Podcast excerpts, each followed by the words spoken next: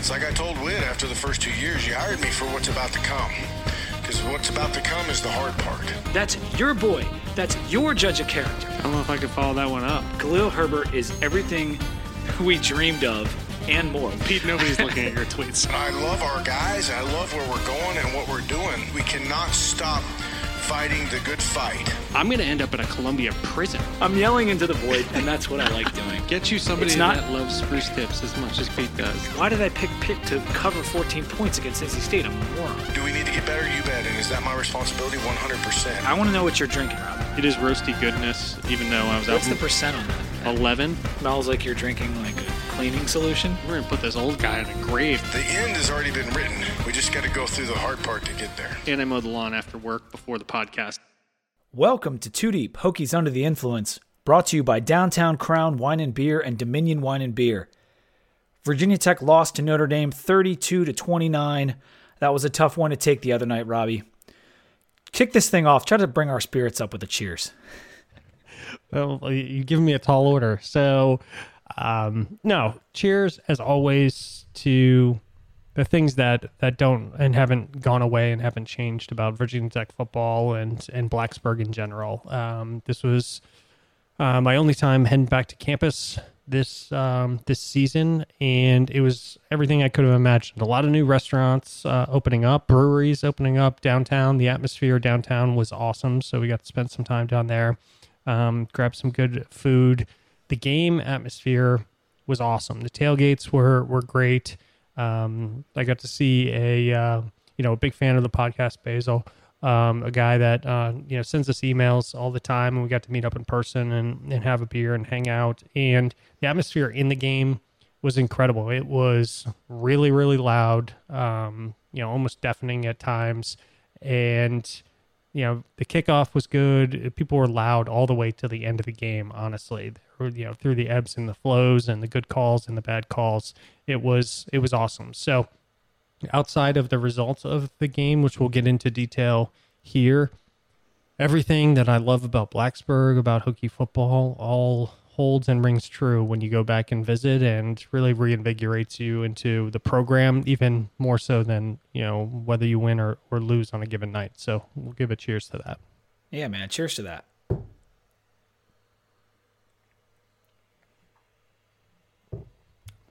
There were two main things I wanted to ask you about. One was how loud was the stadium when Waller got the pick six? Because when I go to games and have gone to games, especially in college, and you're in that student section, and we used to get a block punt or a defensive touchdown, I feel like those are the loudest times in the stadium. Yeah, it's hard to tell. I have a funny story about that exact moment. So I'm sitting down for that play. Somebody stands up in front of me, and uh, they're standing up at the moment. So I'm watching it on the big screen. My wife's standing, and I think I was grabbing a sip of water or something like that. So I'm watching it on the big screen, and I'm like dialed into the big screen. So I see the pick on the big screen as everybody kind of explodes around me, and I can still see the jumbotron. So I got to like experience it from not being up, just like screaming because when you're yelling, you can't really hear how loud it is, and it Yeah. was deafening in there. And That's awesome. so my wife thought I missed the play. So she she's like grabbing my arm. She's like, "You did you see what happened?" I said, "Yeah, I'm look I'm looking at the jumbotron. Looking, I saw the whole thing." She thought I missed the entire play with the pick six. It's like, no, I saw it all perfectly clearly. Um, and that was it was just awesome. So uh, people people went absolutely crazy for that. That's great. The other thing I wanted to ask you about was you got um you did a lot of walking around. You did a lot of tailgating. You said you met up with Bezel, which is really cool. And then uh, you did a little tour of the facilities that you posted to our Instagram account. Yeah, so the Ohio State game was on at noon, so we went over to Mellow Mushroom because it's usually pretty. I've gone there enough times. It's pretty quiet there for the day games. My wife wanted to watch Ohio State, so it was around noon. So we sat down. Uh, we were there for probably two and a half hours, and that's the picture. One of the pictures you see on there is the table next to us. Uh, Bruce Smith is sitting there, so uh, right next to us, and a couple of people came over and interrupted them uh, during their lunch and took a picture with him. And my wife's jabbing me in the arm, telling me to get a picture with him, and I didn't do it because I'm one of those people that don't like I, I don't know. I, I don't want to interrupt somebody when they're like having lunch or having dinner. I feel bad about Yeah, it. Even that. the even the time Whit Babcock I saw down um, for the bowl game, um, and when I went when I saw him, I waited for him and his family to like finish eating, them all go to the bathroom. He stood up and I like caught him right before he left because I didn't want to interrupt their meal to, to say hello. So that was that was awesome. So I got to sneak a side picture of, of him. And then we went and did a tour. So um, one of the uh, fundraisers for the Hokie Club, uh, I've gotten to know over time and, and being a donor, uh, invited me to come check out the facilities and really see, you know, where we're putting our money, the resources that, and the infrastructure that we're trying to put in place for the players, for our recruiting, and all those sorts of things. So I did probably about a 45 minute, maybe an hour tour of all um, the the whole facility, and it was it was incredible. We went down to the weight room. They had everything. They had the practice field all marked off for the um, pyrotechnics and the fireworks that were going to go.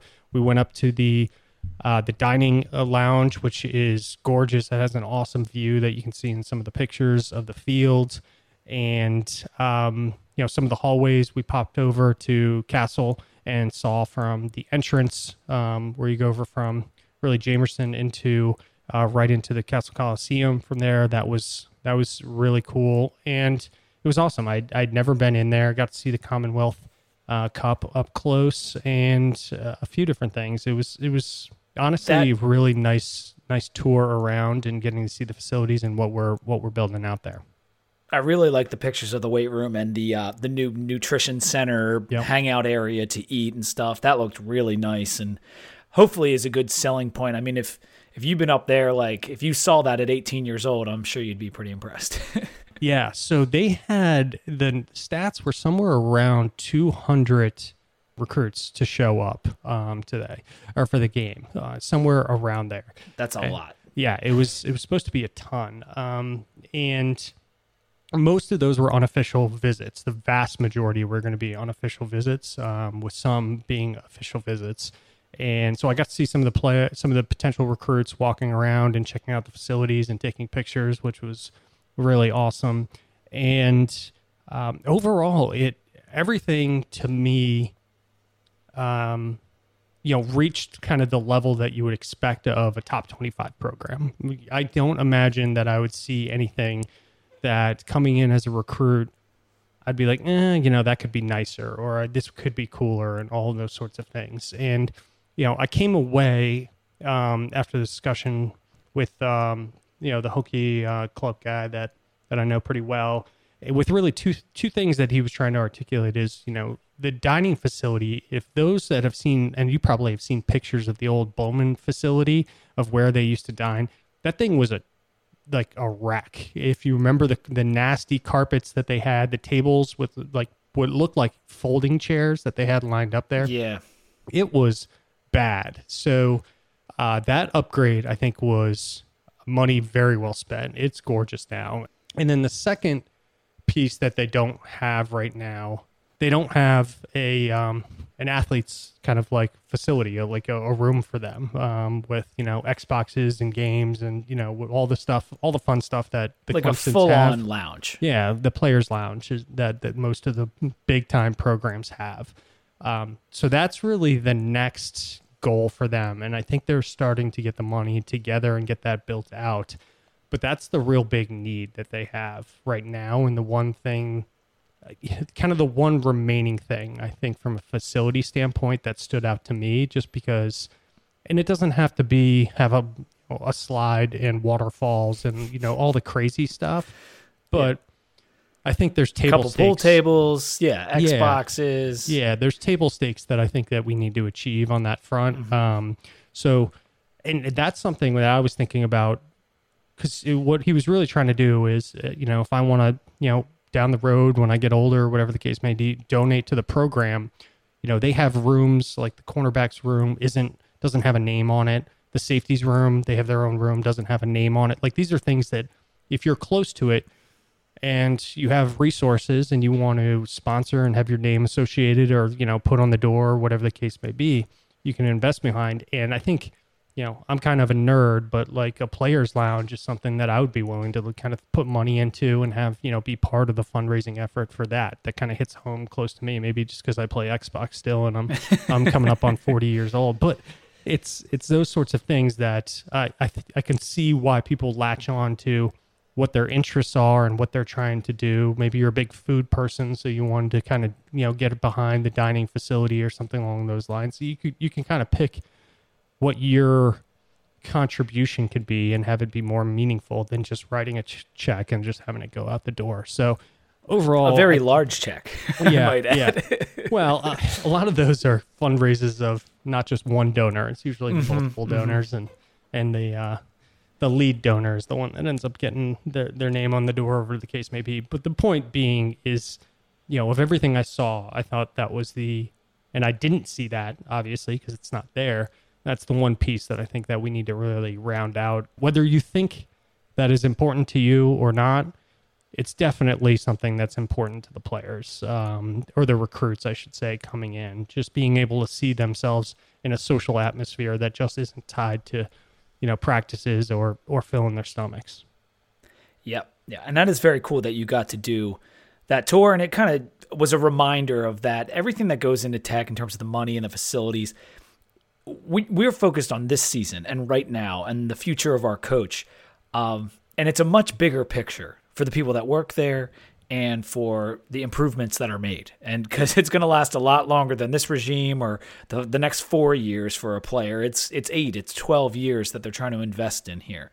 it took that moment to really have me think about it. You know, sitting, walking around, all this stuff's going on. There's game planning going on. They're trying to figure out the personnel, and then there's recruiting stuff happening. They're you know trying to take people through the facility, show them, get guys on campus so they can fall in love with it. Yeah. What a And then- crazy day. And then there's another piece of these people that are not operating on one or two year plans. They're operating, like you said, on 10, 15, 20 year plans of the infrastructure for athletics and football For example, Virginia Tech. Yeah. giving you a tour, someone that may donate next year or may donate in 10 years, you know, they, they decided that you being a valued Hokie Club member to give you that tour that day for the future investment of it. Yeah. So, Um, which I, that is, that is an interesting way to look at it. We do need to talk about the Notre Dame game. Yep. So we're going to have to get into that in a second. Before we do, we're just going to give our news and notes. Not much to talk about in the AP poll. We did not receive any votes. Uh, we because of the loss, and that's okay. Just one vote for Pitt, which I thought was kind of interesting because they've had a good start. Wake moved up to 16, and NC State is at 22. The big college football news in general of the weekend was that it was a great weekend. Like in terms of the games, you had Red River, which was wild. Bama lost to A&M. I'm still shocked by that. Iowa came back, beat Penn State. Uh, just a awesome day. Arkansas, Ole Miss was wild.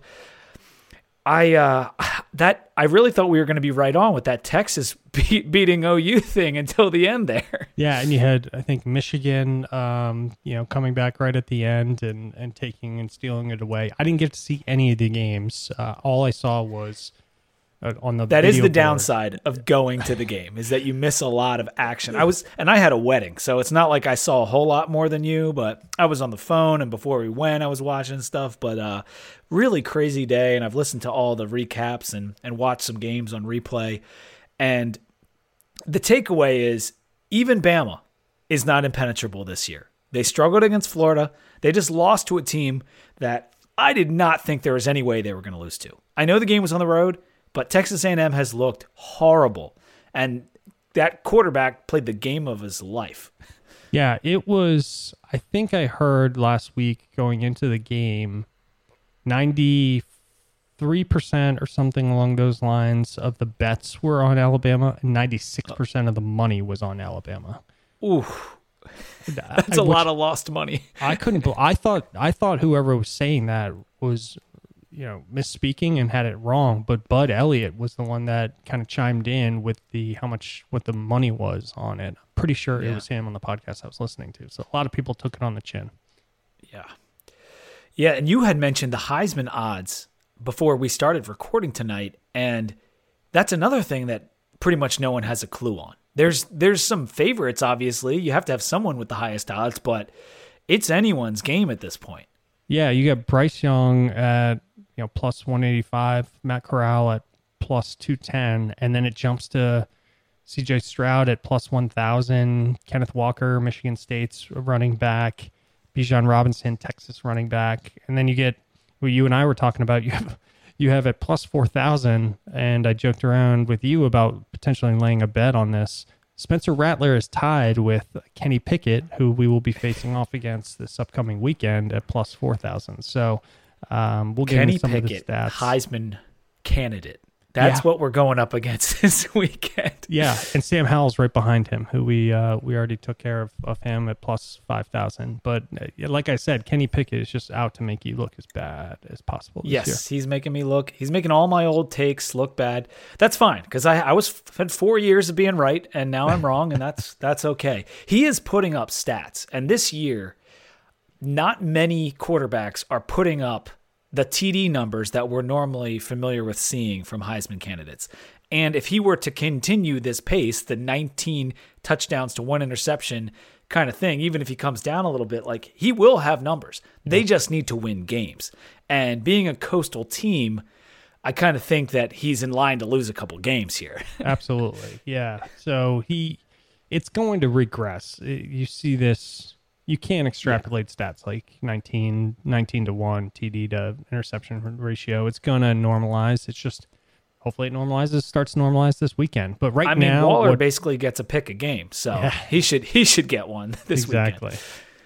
Um, all right, let's move to the injury stuff. Dzansi started the game. Yep. Silas Dzansi, I, I'm never quite sure how to pronounce that, but Silas started, which is good to have him back, even though he's hobbling a little bit. And then Parker Clements came in as early as the second drive and was Yep. out there. So both of those right tackles were healthy enough to play, which was a good sign. Unfortunately, we lost two quarterbacks for different portions of the game. It looks like Blumrick is hurt and it's going to be out for a while with a leg thing. Yep. Um, and he had to come in because Braxton Burmeister took another shot to his shoulder. It kind of looked like he had separated it the way he was holding it in the game, but I guess it was just like a bad stinger because Yeah. he said he couldn't feel his hand. Yeah, it was it was certainly frightening, uh, especially being out there and watching that, and then seeing Blummer come in, and then on that that rush to the right, just get taken down and get twisted up on his ankle, and it was just it was ugly. And then you're you're wondering what you're going to do next. But yeah, we have um we have injuries are starting to, especially at the worst position for us, starting to pile Yeah. up. That's for sure. We had Dax that got ejected for the targeting call. You know, I hate targeting. It's it's like the worst penalty. I think people want to talk about that tiered system, and I think it was for for Heisman on Twitter was just like, do you really expect these refs to be able to like give you the right tier when this comes down? Like they so often it doesn't look like targeting at all, and they give you the call. So now we're gonna ask them to differentiate like flagrant one and flagrant two. Like that's not that's not a good solution. The best solution is to either get rid of it or get rid of the uh, ejection or so, something. You know, like it just I don't I, or two targeting calls to get ejected. Something else because it's too ridiculous. Dax could not do anything really to change the way he was going to hit that guy. you talk about a bam bam play that is it it was a split second between him him getting the ball and Dax hitting him and if Dax wanted to move his head any direction not to make contact that way I watched it again and again I don't see any physical way that he could have done anything know. different there and still executed the football play that he needed to and is asked to do on the field So then we had Coan getting the start. Something we talked about before is it going to be Pyne? Is it going to be Coan? Pyne didn't play at all. Coan started the game, and then they put him on the bench for Buchner, the freshman third string quarterback, which we did talk briefly about, but didn't expect him to really throw the ball at all. We thought he might have a few running packages. Well, he played for a while, and then he kind of twisted his ankle and wasn't playing that well. so then he went out. Coan comes back in. So we three different quarterbacks got hurt in this game. And uh, the last thing, as far as the injuries goes, they did have Kurt Hinish back in the middle of that line, and it did seem to help them on the run defense. The last note before we get into their game recap was Robbie had mentioned at the end of last podcast an email about a bet that we got. And so I had a chance to take a look at it. I, I replied to Doug today. this guy's actually a UVA fan, but he has been, you know, badgering his friends back and forth about who's going to win the Tech UVA game this year. And he wanted to reach out to us to say, like, this is the, if you guys want to cover this, the loser of the bet has to shave their heads and get painted up in the opposing team's colors. And I just thought that was kind of funny. You know, you're risking losing your hair. And if you're of a certain age, you're not so sure it's ever going to grow back in correctly. Yeah, So, Yeah, or so you're going to have a, a job after after having to go into workout like that. But no, we're we have to cover this because I've seen too many bets uh, happen and just go sideways. You know, somebody just is like, "What if I gave you three hundred bucks and I don't have to shave my head?" And but that is Yeah, not yeah, yeah. happening on this one. So we will we will uh, stay tuned on this up until the UVA Virginia Tech game to see what happens because somebody's getting their head shaved. Uh, if you're going to put it out there and you're going to send us an email about it, we're going to make sure it happens. Yeah, he said they've already got the barber, the face painter, photographer, and uh, it, it- he, like I said, he's a UVA guy, but his buddies, you know, listen to the show and um, he thinks that UVA is going to win 42 to 21. So he's not just going. He's he the, the the score has nothing to do with it. It's just a straight up who wins. But he's he's feeling good about the who's, and so I would love to see this guy's head get shaved, and maybe we'll put it on our Twitter, and hopefully we'll like maybe even have these guys on the podcast later in the season when we're we're getting to that point. But I just thought that was hilarious. And so I'm ready to hop into this game recap. I'm going to try to do it as quickly as possible, and then we're going to give our reactions because there was a lot of stuff that happened in this game. Yeah. We got the sack on the first drive by Barno, so it was great to see him back in action. And just a little bit later, we put up a quick 10 points. We got the TD run by Blackshear and added a field goal after a 59 yard, 14 play drive. And that field goal was after three tries from the one failed to get in. Notre Dame put Buchner in the game after a slow start from Coan, and he got them on the board with a touchdown. He ran it in, engineered a 75 yard drive, and then he engineered an 80 yard drive. And they took the lead 14 to 10 right before the half. And so there's about 32 seconds left. We shockingly get in position for a field goal, kick it 52 yarder, and we make it. It's 14 to 13 at the half. We started the third quarter with a long 11 play drive. Again, had to settle for a field goal. We had a touchdown called back for an ineligible man downfield. Is that is probably my least favorite call in college football. It's for a while it wasn't getting called at all. Then they started calling it, and it's just all over the place when it gets called, and it does, and it drives me absolutely crazy. And on that pass, And so which- often the players that are downfield like have no impact on what's happening. Yeah, because they were talking about it even on that play. It's often when the QB scrambles out and they're like, yeah, the offensive line needs to get back. And how the hell did you know? You you just finished blocking another Yeah. 300 pound person and you're supposed to know that you got to get back and not, you know, move downfield. It's just, it's asinine. it sucks. But we had to settle for the field goal. Later in the third, Braxton Burmeister threw a costly interception, and Notre Dame punched it in with a tackle breaking run by Williams. Very poor tackling by us on that. 21 to 16. We're down. Burmeister took the shot to his shoulder on the next drive, and things were looking pretty bleak. And that is when Waller jumped the route, got the huge pick six, and we went for two after a false start with Blumrick, who doesn't pass very well. And what do you know? He threw an interception and we didn't get it. It is 22 to 21. Tech is in the lead. Blumrick gets injured a few drives later. Burmeister comes back in after pop, popping some pills on the sideline, which they showed. Yeah, they did show that. That was bad. Honestly, they I not, did not see that till the rewatch, but Yeah. they showed it. Um, and he ran in an awesome touchdown high on Percocet, and I, I loved it. So after after a roughing the passer call, which set that up, so it's 29 to 21. Notre Dame puts Coan back in the game. They drive right down the field. I mean, they made us our defense look like Swiss cheese. 75 yards in a little over a minute. They tied the game on the because they got the two point conversion. Uh, there's a targeting call on Dax that we talked about that helped on that drive, but they get the two point conversion on a play that easily could have been called back for another penalty, but it wasn't. So it's all tied up, and we got the ball, and it's fourth and one from our own 27, and uh, we punted. And I, I'm not going to fault Fuentes so much for that call. There's other things we can fault him for, but Tre Turner on that drive had the ball touch his fingertips and he couldn't pull it in, and that was that was really painful. Notre Dame got it back. They drive down the field easily again, kick a field goal, and they win 32 to 29.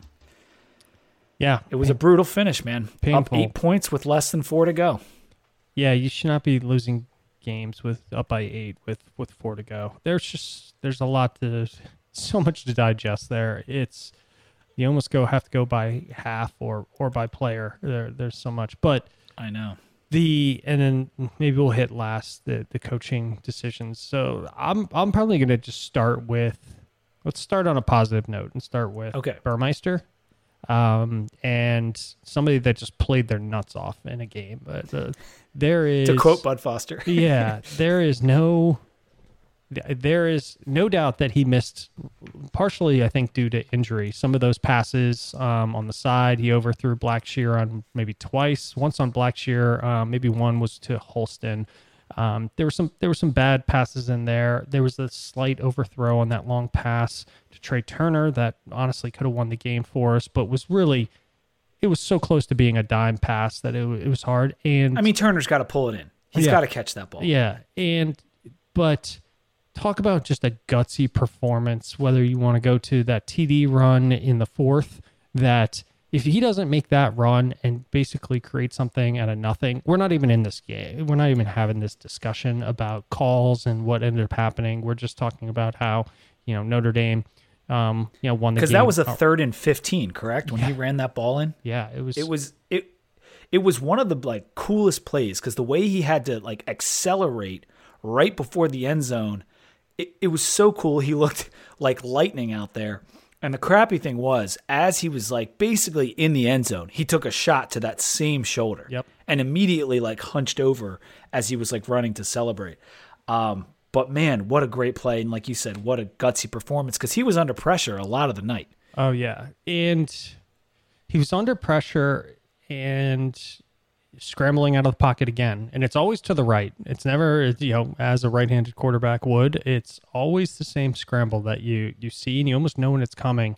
So I tried to go back. He didn't he didn't throw from outside the pocket that much more than he has in any other game this season, but it was a higher percentage. Um, I think it was 38 percent of his passes came from from out of the pocket on on on those scrambles, and it was he was accurate sometimes. He had that nice throw to Robinson that got called back when he was on the run. There was a lot of good throws he made, but he threw it just as accurately when we gave him some protection and he felt confident. There were times that he left the pocket and he's scrambling, whether it's designed or not designed, and um, that his passes inside that there wasn't that much more pressure that he had to leave the pocket. It's just what it's kind of what he does. It's almost his style at this point of how he plays plays quarterback. And but some of his passes when he actually sits in the pocket and you know can can set his feet are really nice and just really frustrating. And I was watching him uh, and I just think to myself, man, if you just did that, you know, ninety percent of the game and we could give him the appropriate protection, he would be he'd be throwing you know 60 high 60s maybe 70% completion percentage honestly Yeah, it, but I feel like you were almost going to say there that he can be just as accurate on the run or making a jump pass or like he has that's what's like frustrating and interesting about Burmeister is that he can be insanely accurate when basically making a Houdini play. Yeah. And then he can be inaccurate when he has his feet planted perfectly. Yeah. But he can also be accurate that way too. He's just a very inconsistent player. And even though he had his worst passer rating, and when I say passer rating, I mean passer rating. I don't mean QBR. His QBR was pretty good. QBR is opponent adjusted and factors in running. Passer rating is only passing. So when I say rating, I always mean just the passing. And it was his worst passer rating since he became a Virginia Tech Hokie. However, he played a good game, and in some ways, I feel like it was his best game Yeah. as a Hokie. And he those throws before the half to get the field goal, the called back touchdown play was a scrambling throw for a touchdown Yep. to Tayvion, and that that run. I mean, those three like different things alone were, you know, enough plays to potentially win this game. Like he was, and he had so many more like creative, crafty plays, and that's the kind of player he is. So I do want to like give him a lot of credit because he is banged up. He didn't ask to be the only worthwhile quarterback on this roster, and he's out there, like you said, playing his effing nuts off. So I do give him a lot of credit, but outside of him, Like the run game was not really existent. Blumrick and Tre Turner had our two longest runs of the night. Blackshear had a nice day, 57 total yards, but we couldn't really get him the ball down the stretch or give him any handoffs. Sure, Tre made his plays, six catches for 80 yards, Tayvion, five for 53, but when the chips were down, we needed a catch from Tre, and, and he didn't make it. And we've seen him drop a touchdown pass earlier in the year. So it was for as many plays were made, and, and I want to give Blumrick, no, uh, Burmeister full credit. Um, there was a lot of, as French put it in his article, a lot of what if plays out there. There was a ton of it. it so I I track the stats on completion percentage by down. This was our lowest completion percentage on first down. So it was a it was tied for one other game uh, this year. It was 38% on first down, just 5.4 yards per pass on first down, which is really bad. Uh, that we're audit we're just throughout the game it just didn't seem like it seemed like we were always just playing for second down. Like that is okay, we are a two down team. Like first it's like almost the first down is a warm up for us. Okay, got it. and then all right, now we got second down and third down to make things happen. And it's not the first time that I've had a thought like that uh, this season. And Turner, like you said, had 80 yards. If he just caught that one pass, we're probably singing, you know, his praises. So it's just it's one catch from probably one of the best days that that he's had. Blackshear only got eight touches, and he had two catches receiving for 22 yards, but he had that spin move that he turned into gained an extra 20 yards on that was huge. He had the rushing touchdown where he bounced off of the offensive line that should have been dead in the water. He not only moved out Yeah, to the right, play. but then he pushed for extra yards um, on top of that.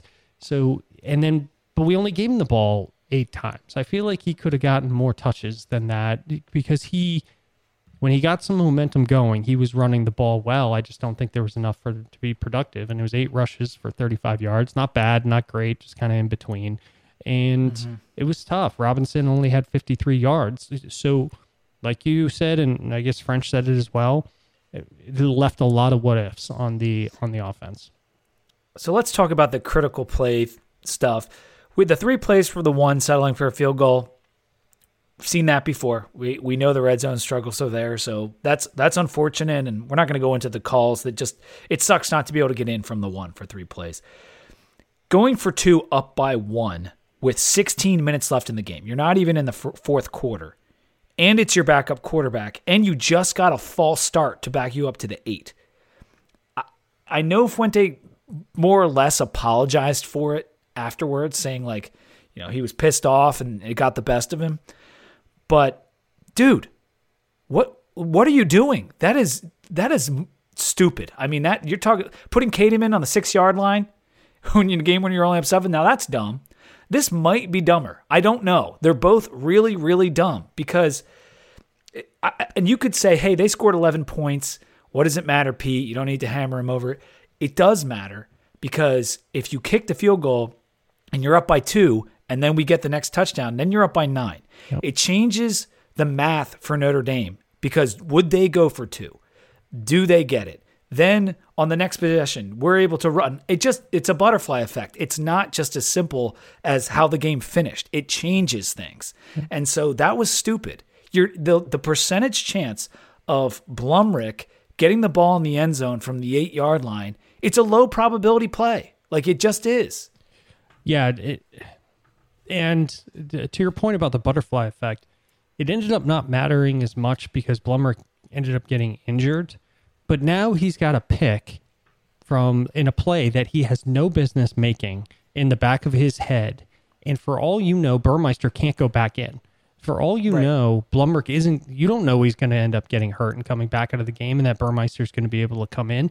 For all we know, it's just Blumrick for the rest of the game, and now he's got this stupid pick sitting in the back of his head in a play that he never should have been a part of.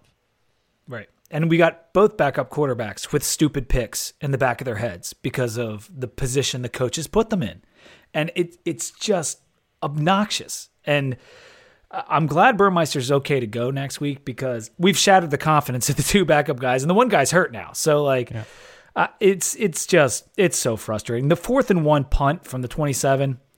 Flip a coin if you're mad about that. Like I, I'm I'm really not because I totally get the idea of the game's over. But if Fuente had more balls, maybe he would have gone for it and we would have driven and won the game. I I uh I take a I lot know. more The- the- issue than you do with. the- okay, that's fine. And I and and I totally get that. I just. So let me do two things. So one, I don't know why on the when we're at the one yard line, I don't know why Blumrick, Blumrick was throwing the ball in that particular instance when he's de- he's a designed runner. You just ran it on first and one. Holston got nowhere. Okay, and then we just decided to kind of go away from that and then have Blumrick Blumrick scramble out. And I just don't understand the play call. Whatever, it didn't happen. We kicked the field goal on the fourth and one at the end of the game. It's there's just a different mentality. Like you are deferring to Notre Dame in that particular instance and hoping you know that the defense just got burned real bad and they just went 75 yards, no problem on us. And maybe a little bit less than that because of the uh, targeting call that gave them some free yards. But so now you're basically saying, we don't think we can do this. We don't think that we can get the fourth and one, and we don't think we can get into position to kick the field goal and uh, essentially win the game on our side. So we're going to defer to you, Brian Kelly, and your team and your team's prep to see if maybe our defense can be good or maybe you can make a mistake. And I just don't agree with that mentality. Not at home, not when it's like that, not if if, if nothing else, especially not at this point in your coaching career, right? It's Yeah. What are you pl- you're in year 6 of this. You already lost a game because of a lot of people said play calling or the coaches inhibiting the ability for the players to win against WVU. And here you are again to make amends and say, fine, let's do it. Instead, you do it with the stupid Blumrick going for the two point conversion instead of when you really should have said, if he was stubborn on that and we lost the game right there, would I have questioned the call? I would have been like, man, that really sucks. Like we had a shot there. We could have dig- we could have gotten into field goal position and won, but we went for it and we gave it a shot and we lost. Instead, and I think that's a good point We got beat. they people will kill you for being a wuss, but they generally don't kill you if you take a calculated risk. Mm-hmm. And he didn't take the risk. And so I totally respect your take and I'm I I've just I can like I can only choose so many things to be mad about. And so like I'm I'm just at my wits end with this guy and so like I can't even think of whether I'm actually pissed about that or not. But you're right. It was you're at home against a top 15 team with a chance to go and win the game and he decided not to do it or at least not to try for it. And so that's annoying. But the thing I took a bigger issue with is after we did punt it and Notre Dame's driving down the field with a tie game. Keep in mind, no t- neither team is winning. Why are you not using your timeouts? Like the the clock is ticking away. They're driving. It's pretty clear they're going to get close to a field goal. Use your timeouts so we can have some more time. Like I, we had two timeouts left, It- and the, the clock. It wasn't a lot of seconds, but it was at least like a good twenty seconds that we probably could have saved. But you see how those two things go together. So now, Mm-hmm. now you've really confused everybody. Now you've confused your fan base and now your players. Because now you've told your players, I don't think we could have got it on fourth and one, and we're going to rely on our defense, and maybe they'll they'll screw up. Mm-hmm. Now, if you do make that decision, okay, fine. Whether you are for it or against it, now it is up to you as the coach to manage the clock appropriately with your timeouts. Like you made decision Too A. much to ask. Yeah, you know, but you made the first decision. Fine, okay, right? That what's Mm-hmm. done is done. Now that decision is gone. Now the the the emphasis is on you to make the right decisions to give your team the most chance to win. It was almost as though as soon as we did made the decision to punt, we made the decision to lose. Period. So You're it- right. It, it was we punted, so then the game was over. So why manage the clock appropriately? And and that's the thing. It's like, are you playing for overtime?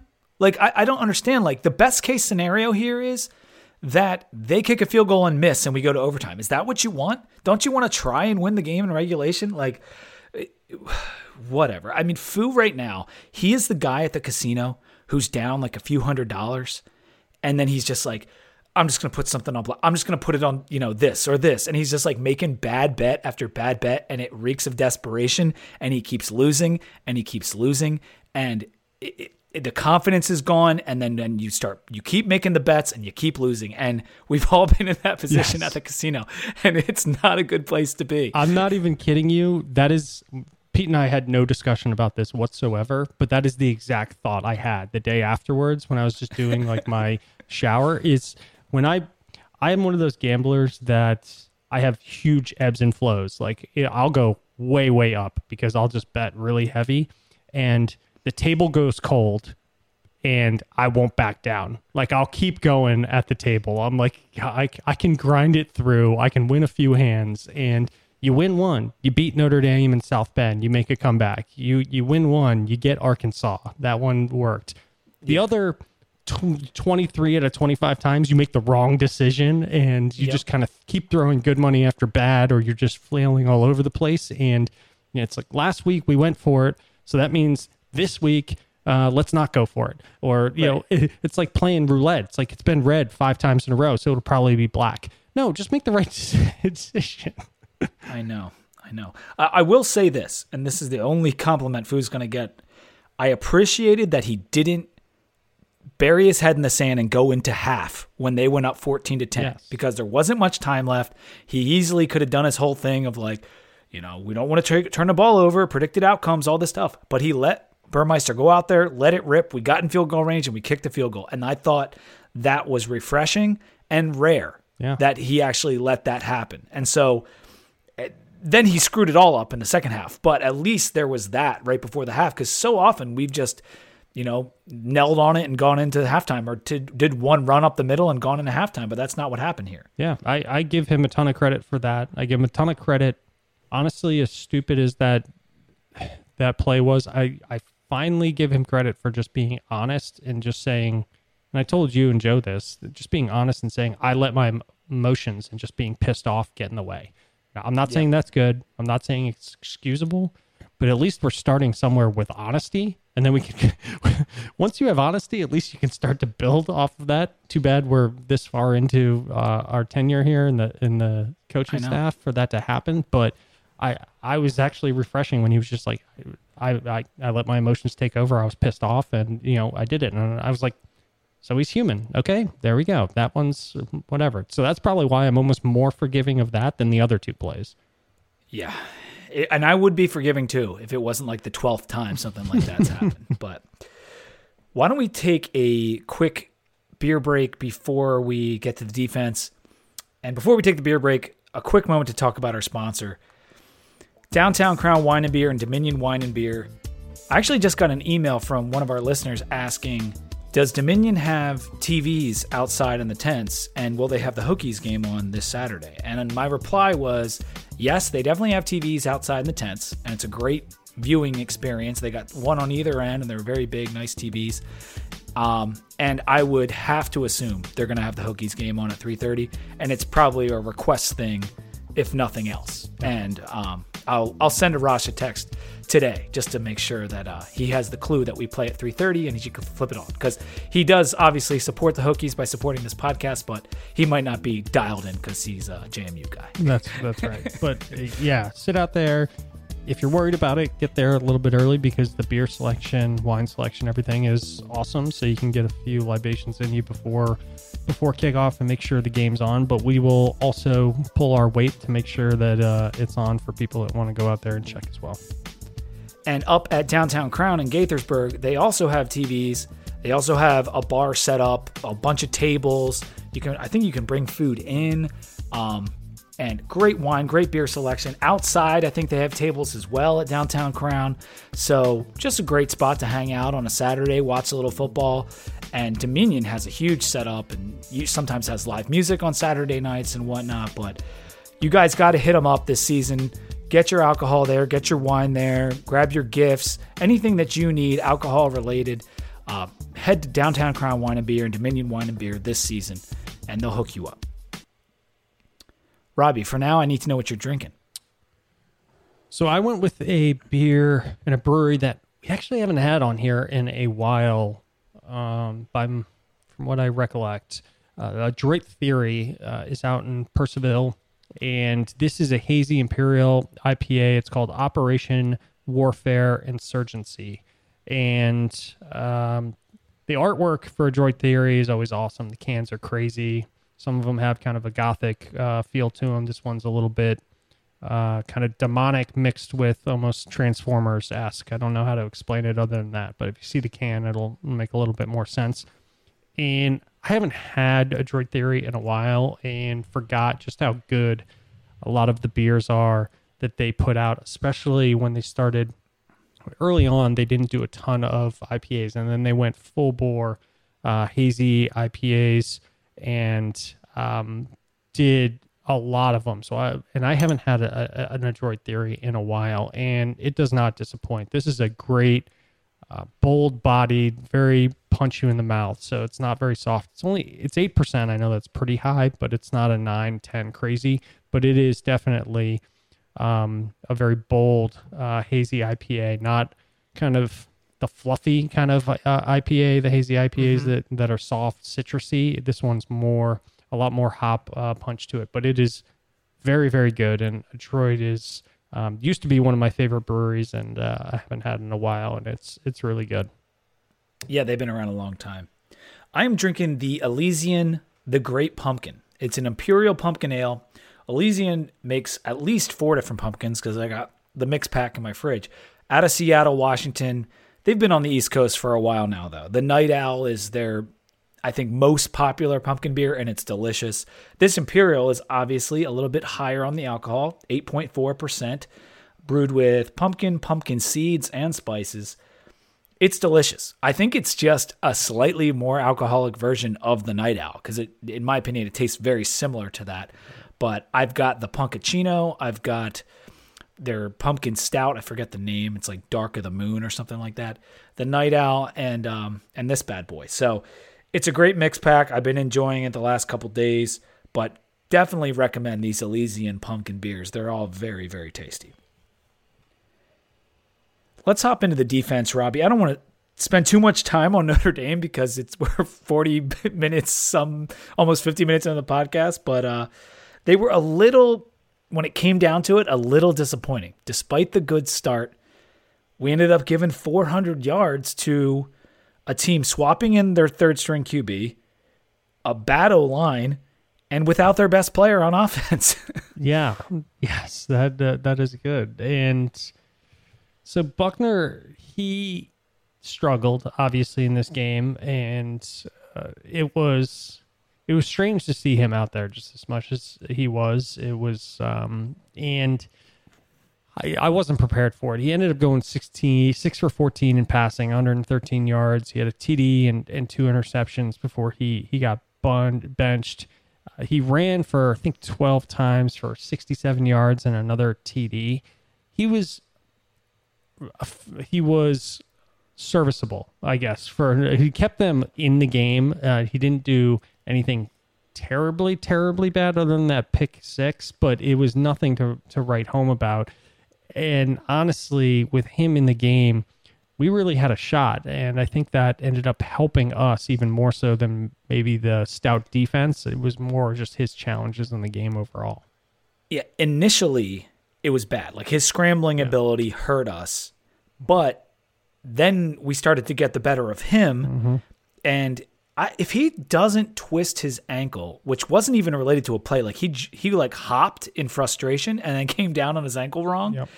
Um, but if that doesn't happen, I don't know if Coan goes back in the game. I don't think, and does. I don't think they could have won the game without Coan's throwing ability. So we'll never know. Coan probably would have come back in because Buchner was struggling, but Kelly he it wasn't on purpose, but it kind of worked out well for him because he surprised us two different times and it worked well initially both times and we never had a chance to counter the second time when Coan came back in the game. So it it sucked and it was weird and it was difficult to prepare for but at the end of the day Notre Dame ran for more yards against us and more yards per carry against us than they had all year long.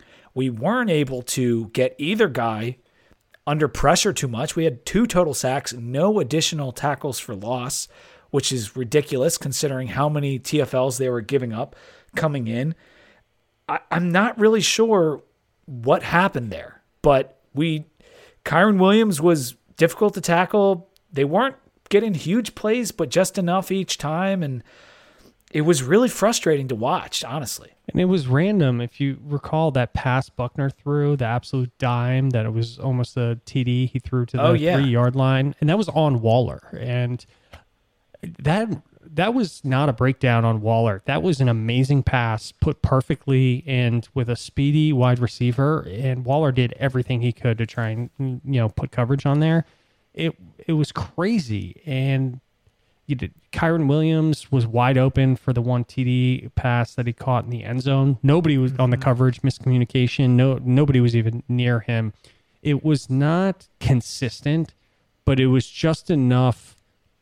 You know, punch. It was just like a punch, and then it would be quiet for a little bit, and then like another punch, and then it would be quiet for a little bit. It was very sporadic, but enough to keep them in the game, and ended up brought them brought them the W. And the defense just didn't cause enough havoc. Um, Yeah. And we said going into this game, I really hope the running backs don't don't go back to their old form. And they did. They did not do what they did last year. Right. This was not what Williams um, uh, did did last year by any stretch of the imagination. But it was still better than they had run the ball thus far this year.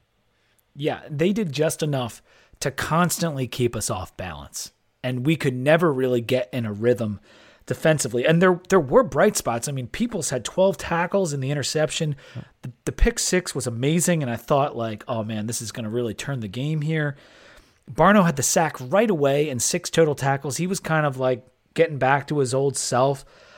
Chapman even dropped another TD that we should have had. Which hit him right, in the, right in the numbers with nobody Right around him. Uh, that, that one had to have given him nightmares because I had nightmares about it. That was uh, so so perfect. But when your defense gives up 400 yards to that offense and you give up 11 points in the four most critical minutes of the game, you didn't have a good day.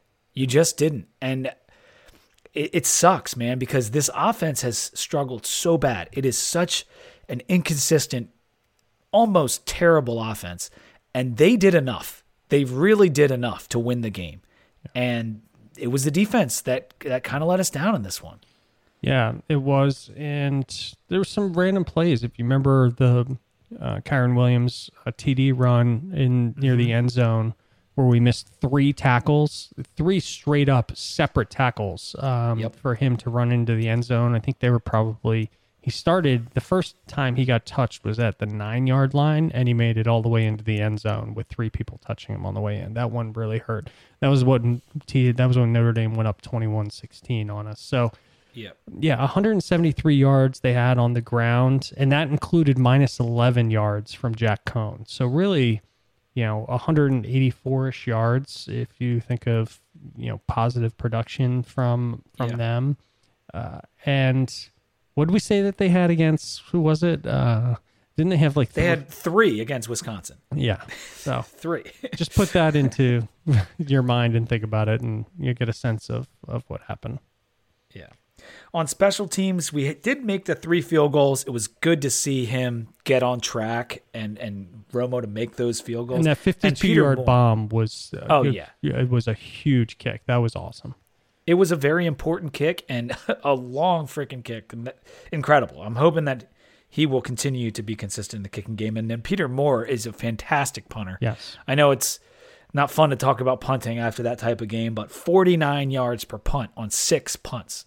Well, it is if you're Iowa. They they live off of that. So can we talk about the kick return game because it was on point. The, this entire game is I couldn't our field position. I know I was so worried with the number of times that we took it out of the end zone or close to and ended up at the 30 or 35 yard line again and the, uh, you know and it was both King and Blackshear on the kick returns. So we I know that's not much, right? You start at the 25 if you just kneel it, but we were gaining an extra five, ten yards of field position They've been great. on on a lot of those. The punt return game was not was so so. The kick return game I thought was excellent here, and I think it was almost two each from King and Blackshear um, that um, went really well for them, and then obviously Holston's not so well at the end of the game. Let's talk about the, our takeaways before we move on to Pitt. Last podcast, I said that Fuente cannot get badly outcoached and us win the game. It's not so much that Kelly outcoached him; it was that Fu again outcoached himself. Yeah. like I, I feel like that's what keeps happening, and these types of losses will keep piling up as long as he's our coach. I have put it out on Twitter repeatedly since last year. When the spread is within three points, Fu is 2 and 13 straight up since the tar- start of 2017. 2 and 13 in like what should be a toss up game. Yeah, it's unbelievable. That's brutal. Yeah, it is.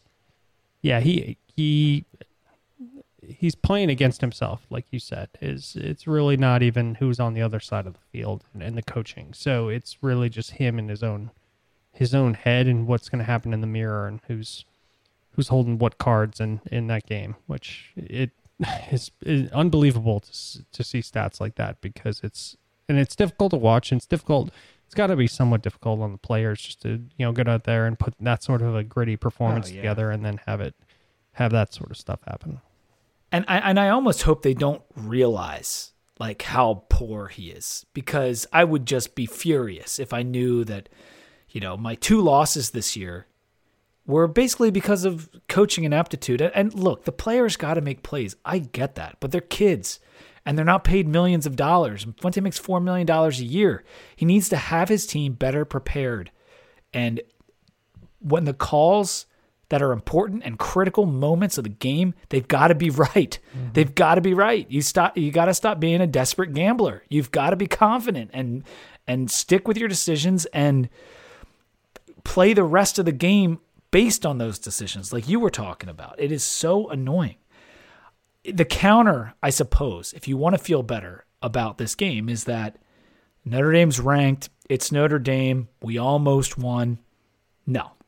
Let's let's I don't want to hear that not from anybody. This team is not good. We all watched that game.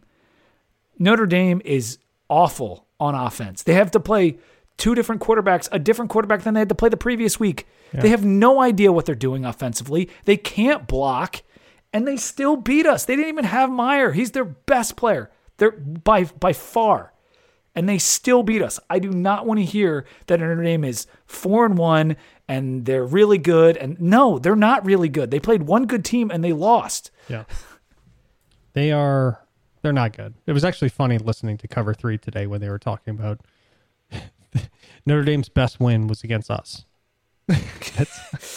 which Oh, yeah so just put that in the back of your head in a And game think about our schedule. Yeah. Is UNC good? yeah, no. They're three and three. They suck. Is WVU good? They lost again. They're two and four. They beat us and they beat Long Island. Is Middle Tennessee State good? yeah Or how about Richmond? Are they good? Like, we suck. Look at look at our schedule. Look who we've beaten. Look look who we've lost to. yeah it's, it's tough when you put it that way but i uh i can't i can't help but uh but Like agree our schedule took it on the chin this past weekend. Like and the and the weekend before. and the weekend before it- it's um it, it's it's frustrating and I, I don't mean to be a debbie downer but it's frustrating after a game like that that was so winnable if you go out there and you make us four and one and we beat notre dame you know you're supposed to beat a bad team. I think notre dame's not that good. We should beat that team. Yeah. this team is more talented enough to beat that team. And you know why we didn't? Because our coach stinks. Like he stinks. And and he didn't and it's not just the day of stuff. It's the fact that we lost two quarterbacks to the portal that might be able to help us in a game like that. It's the fact that we lost Doug Nester that might be able to help us open up a hole and get into the end zone. That's why I'm mad. That's why I say that coach stinks. It's not just the day of stuff. Yeah. I'll end it on a positive note that also kind of speaks to what you had to say. So we did force Notre Dame into seven penalties, I think for 70 yards. the reason I say it's a positive thing is because I think a lot of it had to do with the fan base. So it was loud. There was miscommunications, false starts, inopportune times. They had encroachment. I think uh, at, at one point, I think the atmosphere and and other than the strobe light, I think that was up in the uh, up in the bleachers, uh, the nosebleeds uh, that that caused the game to Yeah. to get held up. Um, which I actually thought was kind of funny, especially rewatching the game because I didn't know what was happening at the time. I didn't see it uh, on the field uh, or in the stadium.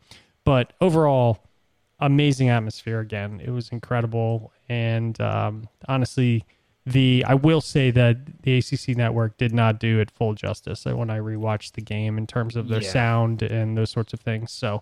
Um, if you if you thought it was at all subdued or or not as lively as maybe some of the other games, I would um, I'd lob a little call into the ACC network and uh, have them improve their microphones and and their cameras. Yeah, and we have that great home field advantage in theory and such a great atmosphere. And after UNC, I even said it on, I think it was on Twitter. I said, you know, that's a real weapon, and it's so nice to have that at our disposal. To be have that loud stadium, it's a real advantage when you're on defense. And yet, in the playoff era, we are now under 500 at home. Yeah. And some of that it was you know a couple years of, of Beamer, but a lot of that has been Fuente, and it's it, and we're 16 and 17 versus P5 and Notre Dame at home since 2014. I mean that's a long time. That's seven you know six and a half years of seasons, and it's tough, man. I'm sorry. I'm sorry. Let's move on to Hey, Pitt. you got it. You got it all out. Ah, man. 3:30 this Saturday. Playing Pittsburgh and they're 4 and 1, coached by Pat Narduzzi, one of our favorites, and they are coming off a bye after beating Georgia Tech pretty good. Yeah, they um, yeah they smoked Georgia Tech. It was it was not even not even close. I think I was just looking at some of the stats again before we came on here um, on that Georgia Tech game. Georgia Tech went two for eleven on third down. They went one for four on fourth down. Um, they put up 432 yards. 359 of those were passing. Do you ever think you'd ever see that from from a Georgia Tech team um, No. against against a Pitt team? Dude, they passed for so many yards. yeah, but um, they rushed for a whole 73. But it, this game was never close. Pitt ran off with it. And I was going through the stats and I'm trying to figure out for Pitt, especially on defense, like who's good on their defense, like stats wise, who's playing well. That's kind of what I go through first. Is I look at the stats on the year, I look at the stats of the last couple games, and I kind of try and hone in on who's playing well. The problem is, is that Pitt has not really been in that many close games. So they've had their backups in so much. If you look at their defensive stats, and I'll try and pull it up, they have like 50 guys on defense that have logged some sort of stat, whether it's a tackle, whether it's a half tackle, whether it's a you know a sack or just whatever, a pass defended it was uh, so hard to try and really look at who so i had to go back and look at who the starters are and kind of redo the way i, I look at things but I'm I'm with you 100%, man. The same thing happened to me, and you're right. The tackle numbers are completely spread around. Um, I went back to the Athlon preview from the summer to just see like who the starters were supposed to be because it was hard to figure out based on the statistics. Um, and their defense, it's it's okay, but the better side of this team is the offense and what Kenny Pickett's doing, and Pitt Pittsburgh University, University of Pittsburgh, number one in points per game in college football. Like, I I know they haven't played a super tough schedule, but I mean that's ridiculous. They're they have like 52 points a game. I would have never ever thought that. Uh, they're second in passer rating as a team, fourth in passing yards per game, 75th in yards per carry. So clearly, like running is not what they do or the or a strength, but it's not terrible. 75 is right in the middle of the pack. Um, and seventh in yards per play. So they're they're they're a very good team. Now their wins are over UMass, Tennessee, good win. North uh, New Hampshire, they lost to Western Michigan and they beat Georgia Tech. So you lost to a MAC team. Your best win is over Tennessee or Georgia Tech. Like, eh, Yeah. it's it's not it's whatever. But if you look at the stats, like I said it a couple weeks ago, New Hampshire and Richmond were supposed to be about even in how good they were, and Pitt beat them by seventy points. it's pretty incredible, and all of it comes down to something else that we thought we would never say, which is, and we alluded to earlier, is Kenny Pickett. So Kenny Pickett has 1,700 yards. Um, he has a 72% completion percentage. He has 19 touchdowns. He has one in interception. And I just wrote, I'm befuddled. I just don't even understand what's going on here. He is playing out of his mind. And Yeah. on top of that, he has Jordan Addison, who is just a monster. He has 29 receptions for 524 yards and nine TDs. The next on the team, I think, is their tight end, Lucas Krull, who has 193 yards but five TDs. Uh, and and then Taysir Mack, who has 16 for 304 yards and two TDs. I they those two, man, Waller is going to have to have a day uh, to shut that down because um, they are just picking apart defenses and And Mack and Addison are also like their average catch is 18 and 19 yards. Yeah. Like these are long catches, 29 catches, and your average is 18 yards. Yeah. That's, Great. that is really good. Nine touchdowns. Unbelievable. We got a little brief preview of what he was capable of last year because he threw for 404 yards last year on our defense. And it, and I remember thinking like, where did this come from? And lo and behold, that's what he's doing just about every game this year. If you factor in his rushing, he's he's close to 400 yards a game. I mean, it's it's pretty ridiculous what he's doing on their offense. They've got good running backs. It's not the same old Pitt where you'd have Qadree Ollison and these big muscly backs barreling down our throat, but Ab- Abed, hold on a second. Oh, I was waiting for this one. Here we go. Abanikanda. Abanikanda has 207 yards, 4.3 yards per carry, four touchdowns, and an additional 10 receptions. Davis was a guy we knew from last year. He has 203 yards, and they have Hammond with 185. So they almost have three 200 yard rushers. Again, probably because of the spread of the statistics, because they've been killing some people. Um, it's a good offense. Lots of weapons. They have a lot of wide receivers. I mean, we named a few, but there's at least like three or four more that are making meaningful contributions to this team. Yeah, absolutely. And because of the way that their games have played out, I'm not even with injuries and stuff like that, but they are deep right now. So if somebody's having an off night, they have been able to give their backups and their second string a lot of reps. So unlike us, where I feel like the complete opposite, you know, they they have uh, benefited greatly from being up in games and been able to get people in there and get them reps on both sides of the ball, but in particular, more maybe more so on the defense, but also on the offense as well, which is why you see all these people putting up decent stats. As far as up front, they're pretty good at preventing sacks. Kenny Pickett's only taken eight sacks. That's 33rd in sacks allowed in the country for their O line. And their tight end, good blocker, he has five touchdowns on 15 receptions. So a third of his catches are touchdowns. So that's definitely a red zone threat for them. That's Krull. Yep. So dangerous offense. The defense is not maybe a typical Narduzzi defense, but it's pretty solid. It's 27th in SP plus, so it's a top 30 unit. They're giving up just three yards per carry. Definitely better against the rush than the pass. They gave up what Robbie said about Georgia Tech, like 360 yards to them, almost 360 to Western Michigan. So this team can be passed on.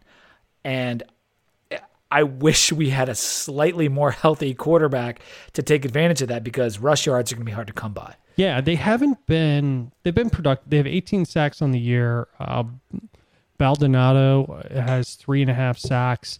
Their D line is just really effective at shutting things down and forcing people to to pass.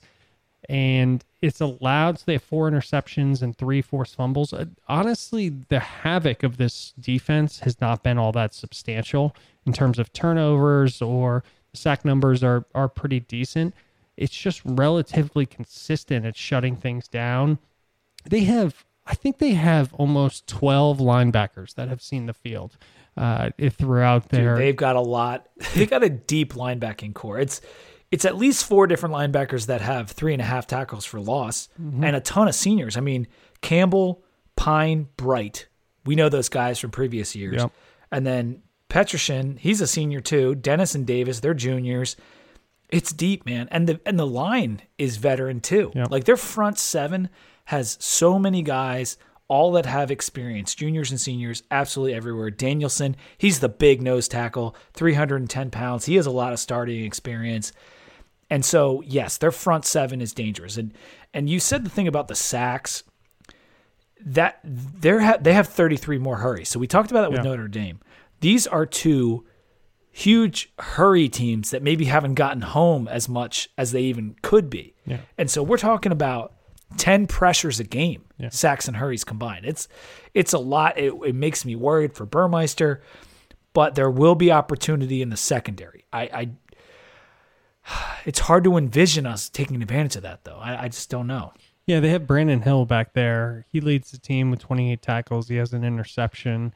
He, yeah, I think he came in as uh, you know stalwart for their defense. But outside of that, it's not much. I mean, it's definitely something that you can attack. I just don't know if we're going to be able to do that. And with that much pressure, I, think everyone has that question. Like, can we, are we, should we just throw up some 50 50 balls like the Jerod Evans game a few years ago, where it was just like, you know what? F it. Throw it to, throw it to Bucky, throw it, throw it to Ford, throw it to Cam. We got to do that with Tre and Tayvion. Just throw it up because these are not good corners. Like, they can be taken advantage of, and we should. Um, their special teams is 15th in the SP Plus. I don't know a whole lot more than that, but supposedly a good special teams unit as far as overall analysis and keys, did do you have anything? I mean, I think for this, it's we're gonna have to really just wipe away that Notre Dame game. I think this could that game could do more damage than even just the results on the field, especially with some of the play calling and not going for the fourth and one, the atmosphere. I could see some dejected folks after uh, on the team after that. So I think we're got to find a way to shake that off quick. We have to. I know we're talking about Barno. We're gonna have to get some some sort of consistent pressure on Pickett the way that he's been playing. I mean, a seventy-two percent completion percent percentage, seventeen hundred yards. That is no joke, and we are gonna have to force him into some situations to make bad decisions or at least inconsistent throws. Uh, That is, Yeah. I think, for me, I don't know if we can do it, but that's really number one. I'm less concerned with their pass rush and the hurries, honestly, because Burmeister's outside the pocket all the time anyway. Whether the pass Yeah. rush is coming any is coming or not, he's half the time he's he's out the out of the pocket anyway, scrambling. So I'm kind of not that concerned um, about that piece of it. So I, I that's I'm more focused really on how the heck we're going to stop this offense. I think Waller's going to have to have a great night. Um, I'm assuming he's going to be up against Addison, and with their depth, uh, it's more likely that they're going to be able to bring guys in and stay fresh. And I'm I'm worried what they'll be able to do against our, our defense if if we start to get worn down. Yeah, and I'm not so much worried about the corners because I actually think we're one of the teams that's better equipped in the ACC to match up with some of their wide receivers because we have Strong, we have Waller, and we have Chatman, and they're all pretty good. The problem is Pitt likes to expose your linebackers. We don't have Dax for the first half, and that you know that might end up working out because Dax isn't great in coverage anyway. So like, but he's still the best middle linebacker we have. So eh, whether it's Ferguson or Artis or whatever, Artis is probably not much better than Dax in coverage. So uh, that ma- is what makes me nervous. I think the corners and our safeties are are okay, and they they actually will provide a very stiff challenge for Pickett. It's him picking on our linebackers is what I'm worried about. Yeah. I don't know what to do with the quarterback situation and what we have in terms of depth and how healthy. I know Burmeister's good to go. I just don't know how healthy he is. And that's less of a strategy, more so an overall thought, is what he's going to look like out there. I still am confused why we didn't see Knox Kadum in the last game, uh, especially when we had the injuries moving around uh, and we put Blumrick in. But so it really just leaves me wondering how healthy we actually have uh, at our quarterback position right now uh, with Burmeister and what he's going to be able to do. And honestly, we keep people have started calling him Michael Brewer reincarnated uh, in a lot of ways, but he doesn't want to slide. He doesn't. He doesn't want to just go down and take a sack. He doesn't want to Yeah. take negative yardage, and what that leads to, and and I I can't hate on it because he has that much heart and he wants to win. Is he puts himself in positions where he's taking really serious shots, uh, and he's taking he's taking hits, and at any moment, you just don't know when one of those hits is going to be it's going to be bad and it's going to trigger something Yeah. for him. We definitely we need a contingency plan, and whether that's Knox Kadum running some different form of the offense or whatever he's comfortable with, or a, a third quarterback contingency plan with Tahj Bullock. Like I don't know. I, I like this team is seventh in TFL per game and eighth in sacks per game. Like they get after the quarterback. It's Burmeister's gonna be taking shots, and so let's hope there's a plan in place if the if the worst does happen. But I I do think we'll be able to shake off the Notre Dame game decently well. I I, I know those guys were hurting. I, I read the articles and it sounded like a very despondent locker room. But if you remember, uh, a couple years ago we lost to Notre Dame in one point, devastating loss up in South Bend. And I think the Wake Forest game was the very next weekend, and we came back at home and we we kicked their ass, and uh, that was a good team. You know, to that point, Jamie Newman had been talked about a lot, great passer, all this. They came to Lane, and um, we got the better of them. I'm not saying that's what's going to happen this year. We had Hooker as a quarterback. It was a little bit of a different team makeup. We had a different a different form of momentum going at that point that season than we have right now. We're kind of we need some juice. Yeah. Like we got like no juice right now and we're kind of playing scared and I'm I'm not sure what's going to happen, but I also know that it's the coastal and unlikely things tend to happen. And and when I say unlikely, I'm saying the line is Pitt minus 5 on the road. And so we're not supposed to win this game. Yeah. Like we're we're not at this point. Like they are the better team on paper. They've been playing much better, but it doesn't mean we can't win. And the coastal is at stake. I mean, this there's a lot of things at stake in this game. A lot of implications for our coach. And if he all of a sudden ends up at three and three, it's probably going to be a short future at Virginia Tech. Like there is a lot of crap on the line. Yeah, and that minus that minus five is probably more like on neutral field, like a minus seven um, for this Yeah. game, given the home atmosphere and what what people have already saw seen. But I I there's pressure maybe at the coaching level. The if you took out the context of it on the season, though, there should not be a lot of pressure on this particular game in my mind. If I was going into it. Pitt's expected to win. If it was on neutral field, they'd be expected to win by almost a touchdown. Um, they have a quarterback that everybody has the stats to prove that they're playing lights out. They have good defensive stats. They have a great wide receiving core. This is a game where you could throw caution to the wind and really go out there and just try and win it. I just hope that the coaching staff and some of the stuff that's going on there doesn't try and doesn't try and force it or doesn't do anything stupid to to inhibit the team, um, like we've seen in a couple other games, being the Notre Dame and the WVU game. Yeah, I mean, it- there is a, a world where Fu is just like, let's throw the kitchen sink at it and just play with reckless abandon, and it gets us the win. I mean, we and I, I draw on old comparisons just because I try to put myself in the mind frame of that locker room, and you know, after that Duke game when we got blown out and we had to go on the road and play Miami, like I didn't think there was any chance that Tech was going to go down there and get that win, and they did. Yeah. And that's the thing is when this team is has their backs up against the wall, how will they respond? I don't and past things don't necessarily have anything to do with what's about to happen. And we're not changing our quarterback like we did when we went down to that Miami game. Uh, We, you know, we're not going from away to home. Um, really trying to win a game we had no business winning with Quincy at quarterback in that other Notre Dame game, and then playing a Wake team that was teetering This Pitt team's playing at the top of their game.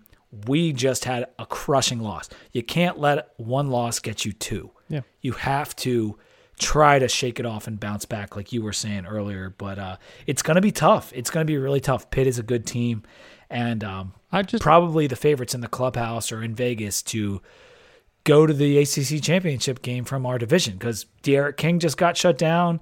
UNC looks terrible, and you know n- no one else is really stepping up. So we haven't lost a game yet. We're right there. It, it can be our division or it can be Pitt's division. We can be the new favorites if we go out and win. Um, and I hope that we do. I, I really hope that we can pull off this this win and that you know Burmeister can can build on all those plays he made in the last game. and I, I just to the point that you made, if you really look at the Fuentes coaching career and the, how the teams have played, your point about the back against the wall. Look, just look at this season. Notre the Notre Dame game. Our back was against the wall. We just lost our quarterback, right? And nobody knew Burmeister was going to be able to come in. His back was against the wall to make that run, to score that touchdown, to even keep us in that game. You look at the WVU game. Talk about having your back up against the wall. You go back to the Notre Dame game. You go back to the Arkansas game. You look at the opposite side of things, a Duke game that we're supposed to win, that we're heavily favored in, when we our backs are anything but against the wall, and we go out and lay an absolute egg. It's just it. If you if you I guarantee if you go back and look at all the games and the position that you're really in in those games, I I think this team tends to play better. I know all teams do, but I I think statistically we probably play a lot better when we have a chip on our shoulder and we just got smacked in the face or just took a tough loss and they have to regroup as opposed to when we play Richmond and we don't go out and and It's so destroy true. them. Um, I think if you look It's a shame that Fuente has to get embarrassed in order for us to play well. Like look at ODU, right? We got embarrassed. Next weekend we go down and beat a ranked Duke team Yep. on the road. You know, so like why does that have to be the case? Like why do we have to have a soul crushing loss in order to get an important win? Well, I don't know, but I hope that it happens again.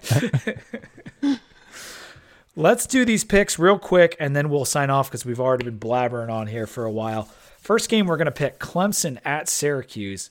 Syracuse, 14 and a half point underdogs in the dome. They covered for me last week. they did. I think I went six for eight for last week. I am on fire. I'm up to Yeah, over, dude, you're scorching I'm hot. up over sixty percent on the year. Um, so I'm just gonna stick with what I was doing. I'm just gonna rattle them off. I'm going Syracuse here.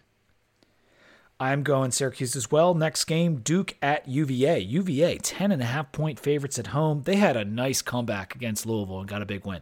I am going UVA on this game. I am too. I think we've we've gone past the point in the season where where Duke's competitive. Miami at UNC. UNC just narrow three point favorites against Miami at home. Talk about I'm sorry, UNC's at home, but they're three point favorites. the two coastal favorites are both terrible teams right now. I'm going with uh, UNC just because it's at home. I'm gonna go one last ride with UNC too. They I I I feel like I pick them wrong every single week. Next game, NC State at Boston College. BC three point home dogs. I have. I you probably would think I would pick BC here because I've had two or three big wins picking BC this year on the spread. I'm going NC State this week though. Yeah, the, I don't trust NC State. I'm taking BC. Flip the script. and I don't have a whole lot of rationale for that either. I think we're just going to go with it. Oklahoma State at Texas. Texas six and a half, or sorry, five and a half point favorites at home. After blowing that lead I put this on against 'cause it's- the Oklahoma team that we keep saying is not uh, deserving. Right. Right, and I put this on there just because it's two ranked teams, and I I don't find the game particularly interesting, but it could be a good game. I, I like Texas. I love their running back. I, I think they're solid, and I think that Oklahoma State is not that good. But the problem is Texas is coming off the most depressing loss ever. Like, how do they respond? Yeah, that Do you have a that quarterback though for Oklahoma like played absolutely lights out to make that happen. That that one that was unbelievable. So hopefully Texas, I have Texas in this game. They have to understand that that was just incredible. I did no. I know. It's just can they pick themselves up off the mat? Yeah. That's that's the thing. Oh, five and a half. I'm gonna take I'm gonna take OK State to cover. I, I don't love it. I don't love it at all. Next game, Kentucky at Georgia. Undefeated Goliaths in the SEC going at it here. Georgia, 23 and a half point favorites at home. This would be a lot more fun if it was in Lexington. Yes. I don't know whether to start treating Georgia like Alabama in most years the, right now. So, and maybe I should be, and I'm probably going to fall victim to what I normally don't do. So I'm going to go with Kentucky. I still think they get blown out of this game, but it's they lose by, I don't know, 21. yeah. I think it can keep it within three touchdowns. Yeah, I you know, I I think they could. But I thought that against Arkansas too with Georgia. And they didn't at all. So I'm going to take Georgia Yeah. and that'll do it But for the picks. got their quarter. Their quarterback is good. Um, he's, he's, he's the former right. Penn State quarterback, right? He was the backup, I think. That's at Kentucky right now. Levis? Yeah, I, I you know, I don't know off the I'm top almost of my positive. head, but yeah, I think I was listening Okay. to about it today. He's good. he he's solid for sure. It's just that their offense. I mean, they got very lucky to beat Florida. They basically didn't win that game because of offense, and I don't know. I don't know, but maybe maybe that's what it takes to beat Georgia. Maybe you have to use your defense and special teams to win the game. So that that could be a right pick. Yeah. Um, all right, that's gonna do it.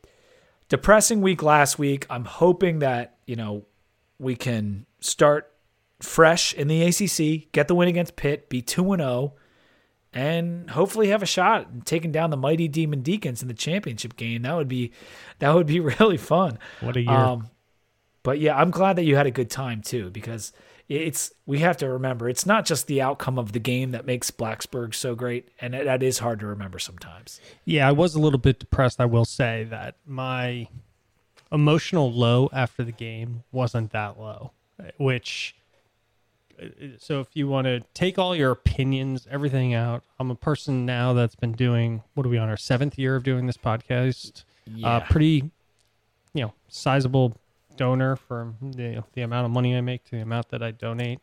And I walked out of the game thinking to myself, you know, that's kind of what I expected to have happen was, uh, you know, was yeah. losing. So, and I'm saying that not to skew anybody's opinion, just to be completely honest, like on the podcast, where my mental state is about the program and maybe the coaching staff and everything is I kind of, I wasn't, you should see me, you know, when year, years ago, how I would walk out of the stadium and be pissed off. And I honestly just kind of was like, yeah, I was, I was expecting things to go that way, which is It's not a good sign.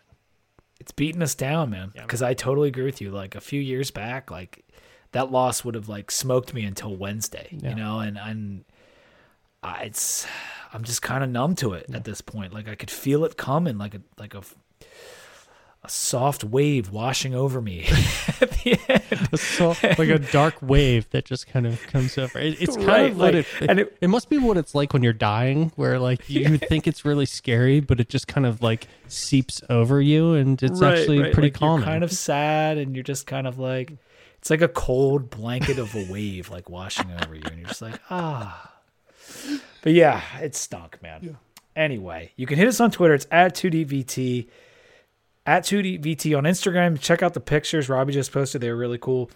And then 2DVT.com is the website. Stream all the podcast and check out all the beers that we've had over the years. And 2dvt on at gmail.com is where people have been hitting us up. We also got a, an email from, was it Kyle? yeah, I just wanted to, uh, and he had some opinions on how, you know, maybe the, we shouldn't blame the coaches so much and all that kind of stuff. I don't really want to get into it, but we do appreciate the email and, uh, you know, we'll, we'll respond in due time. But uh, thank you again for anyone that's hit us up on there. Make sure, send us any comments or questions you have. Make sure we, we do read them. We, we read them all. So, yep.